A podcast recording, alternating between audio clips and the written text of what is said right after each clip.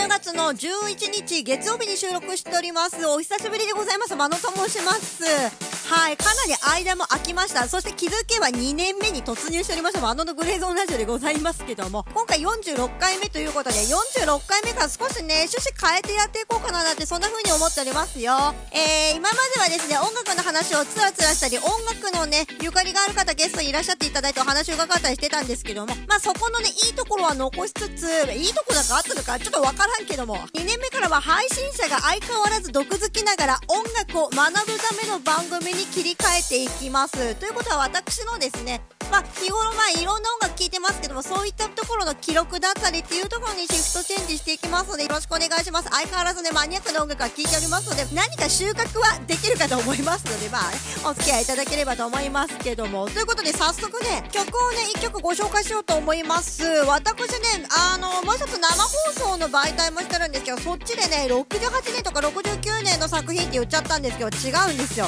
よくよく調べたら、74年のアイスランドのアーティスト、マリア・バルトゥス・ドッテルっていうね、全然読めへん、マリア・バルトゥス・ドッテル、絶対下一回噛むなっていうアーティストがおりまして、その方の曲をね、一曲ご紹介しようと思います。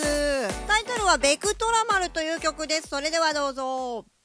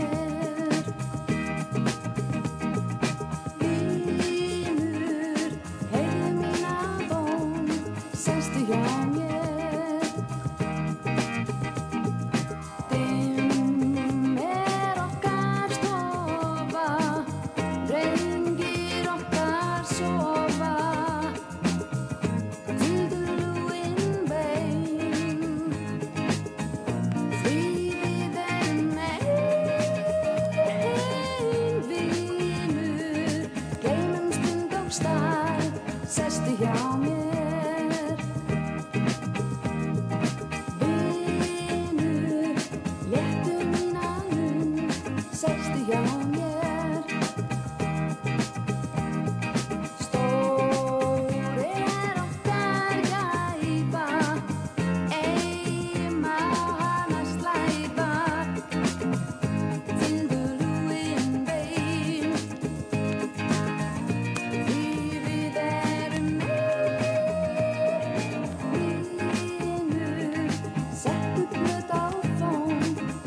Yeah.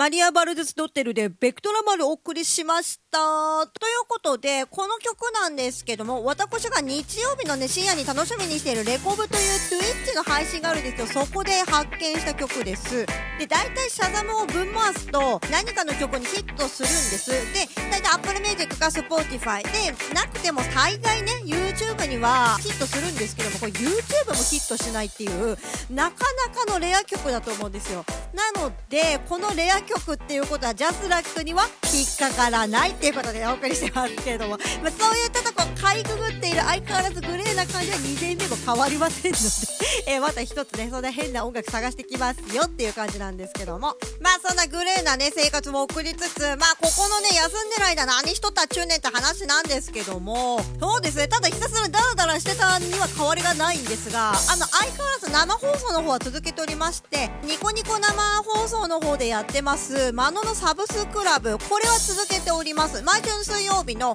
夜23時半からだいたい1時間から1時間半ぐらいね、気づいたら喋ってしまうっていうね、そんな感じでベラベラベラベラね、音楽を流して音楽を邪魔するかのように音楽の上で喋るって、まあそんな番組してますけども、今はですね、ツイッターの中でいらっしゃる私がね、勝手に名付けている音楽ガチ勢さんというね、音楽お詳しい有識者の方がです、メインとなって、えー、ランキングを作成した1980年代のアルバムランキングっていうものをトップ100出たんですけど、それを100位か10万に聞いてって言って、えーと、直近では15位まで聞いたんじゃないかな、聞きながら喋ってたんじゃないかなって、まあそんなな番組をしております。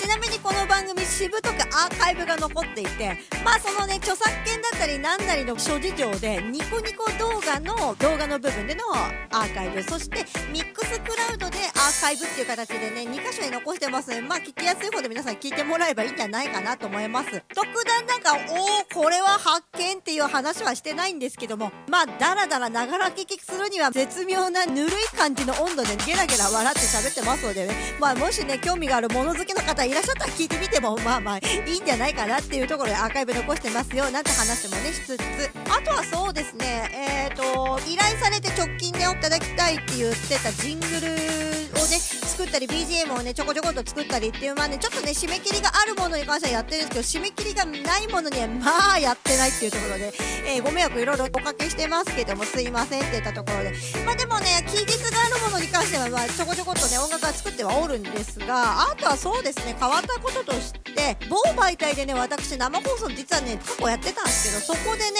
Amazon ギフトチャレンジっていうのがまたあって、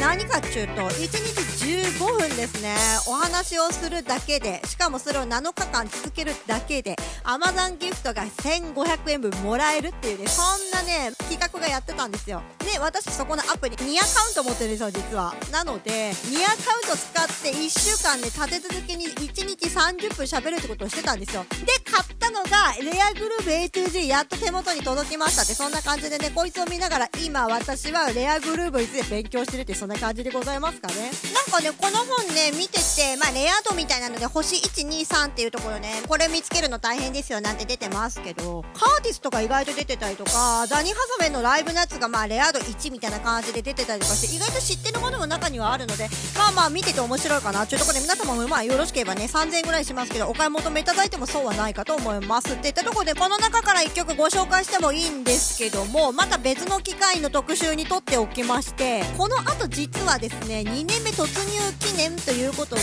趣味趣ミュージック、一人のアーティストを深掘りして、いろんなことをね、学んでいくコーナーっていうのが前からあるんですが、なんと今回はお二人の方をお招きしまして、アーティスト青葉市子についていろいろ教わるというね、そんな特集をしますので、もうこのままお聞きいただければと思うんですけども、まあそこのね、女性シンガーつながりっていうところでね、私最近ね、発見したアーティストちょっとご紹介させてください。あのね、 Japanese Breakfast っていうね、アーティストが実はアメリカにいるんですよ。で、彼女が、リトルビッグリーグっていうバンドのボーカルのミシェル・ザウナーなんですけど、彼女のソロプロジェクトなんですよね。で、この方のサードアルバムがどうやら出たよっていうところで、えー知らなければ3枚もアルバム出してたんだねっていうところで、もうそこも驚愕なんですけども、これもツイッターの音楽ガチデーさんがこれいいよって言って流してたんですけど、私ね、その方がおっしゃってた3曲目の曲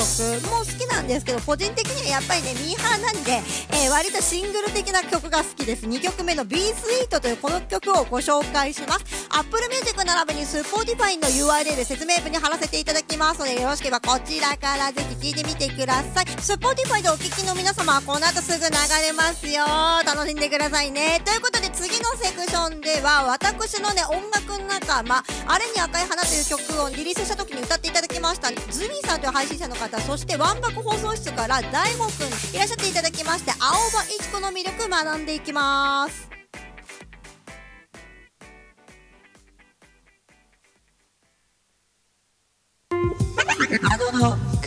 あののグレーゾンラジオ